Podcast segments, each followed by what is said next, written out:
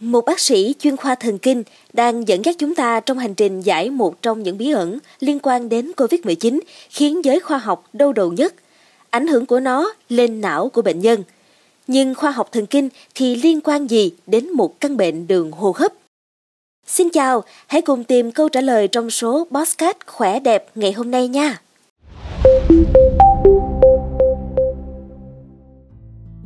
Nhìn lại một khoảng thời gian đại dịch bùng phát khốc liệt, chúng ta đều biết là không ai mong muốn mình nhiễm phải căn bệnh này.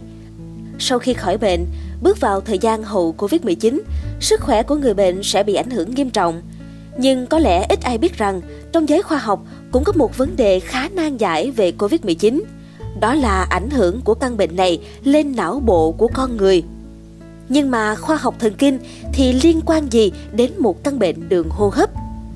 Bác sĩ người Mỹ gốc Thụy Sĩ Igor Koronik cũng từng băn khoăn như thế khi được một đài địa phương ở Mỹ mời tham gia một chương trình trò chuyện về virus mới xuất hiện ở Trung Quốc. Tuy nhiên thì bây giờ, ông đã có thể cho ta biết lý do tại sao. Covid-19 cấp tính là bệnh đường hô hấp, nhưng Covid-19 kéo dài thật ra lại là bệnh về não. Nói một chút về vị bác sĩ này nha. Koronik là một bác sĩ nổi tiếng nhờ vào sự nghiệp nghiên cứu các biểu hiện thần kinh của bệnh truyền nhiễm. Ông là sinh viên khoa thần kinh của một trường y ở Geneva, và khi đó HIV không được xem là một bệnh về thần kinh. Nhưng mà theo thời gian, những người nhiễm HIV bắt đầu gặp các vấn đề về mất trí nhớ hay tủy sống. Từ đó, Koronik được khai sáng về một lĩnh vực nghiên cứu hoàn toàn mới, đó là biểu hiện thần kinh của các bệnh truyền nhiễm. Sau đó, Koronik có đến 21 năm làm việc tại Đại học Y Harvard. Vị trí cao nhất từng nắm là trưởng khoa miễn dịch học thần kinh của Trung tâm Y khoa Beth Israel. Có thể nói là bác sĩ Igor Koronik đã khẳng định tên tuổi của mình khi xác định được HIV có tác động đến thần kinh. Và ông đang áp dụng những kỹ năng, kinh nghiệm của mình lên một đề tài khác, đó là COVID. Koronik hiện là trưởng bộ phận bệnh truyền nhiễm thần kinh và thần kinh học toàn cầu của Trung tâm Nghiên cứu Y khoa Searle của Đại học Northwestern, dẫn đầu nhóm nghiên cứu giải mã bí ẩn COVID kéo dài. Ông đến đại học này ngay trước khi ca nhiễm đầu tiên được báo cáo từ Vũ Hán. Âu cũng là cái duyên đúng không nào? Khi mà Covid-19 đã là đại dịch toàn cầu và giới khoa học tập trung vào tác động của nó lên phổi, Koronik cho rằng nó sẽ còn có các ảnh hưởng khác. Vào tháng 4 năm 2020, ông cho thành lập một nhóm nghiên cứu các triệu chứng thần kinh kéo dài sau nhiễm Covid và một tháng sau đó mở tiếp phòng khám các triệu chứng này. Đây là một trong những phòng khám thần kinh Covid-19 đầu tiên ở Mỹ. Ngoài điều trị, phòng khám cũng thu thập số liệu nhân khẩu học, chất lượng sống và kết quả kiểm tra nhận thức của bệnh nhân. Nhóm của ông dự đoán rằng mình sẽ điều trị cho các bệnh nhân nhiễm Covid-19 nặng đã nhập viện và cần điều trị ngoại trú về thần kinh là chính. Nhưng thực tế thì ngược lại.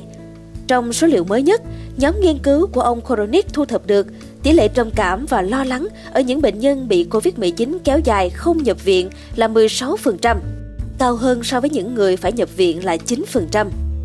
Trong một nghiên cứu của nhóm tác giả khác, bệnh nhân Covid-19 kéo dài không nhập viện cũng báo cáo chất lượng sống của họ giảm đi. Họ bị lo lắng, trầm cảm, rối loạn giấc ngủ, suy giảm trí nhớ, mất khả năng tập trung. Những phát hiện mới này cho thấy có thể không có mối tương quan giữa mức độ nghiêm trọng của việc mắc Covid và ảnh hưởng lâu dài đến não.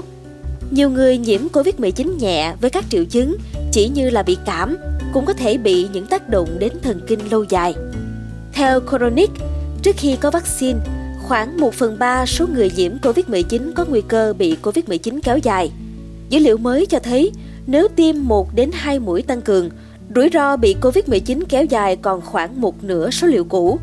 Thực tế là hơn 2 năm sau đại dịch, nhiều khía cạnh của Covid-19 kéo dài, đặc biệt là nguyên nhân và cách khắc phục, vẫn còn là bí ẩn với các bác sĩ. Vẫn cần có nhiều nghiên cứu đầy đủ về ảnh hưởng thần kinh của Covid-19 hơn nữa. Song ở thời điểm này, các bằng chứng mới nhất cho thấy hậu quả là đáng báo động. Tại Trung Quốc, các bệnh nhân Covid-19 nhập viện ở các bệnh viện tại Vũ Hán trong giai đoạn từ tháng 2 đến tháng 4 đã được mời tham gia điều tra về sức khỏe sau 1 và 2 năm mắc bệnh.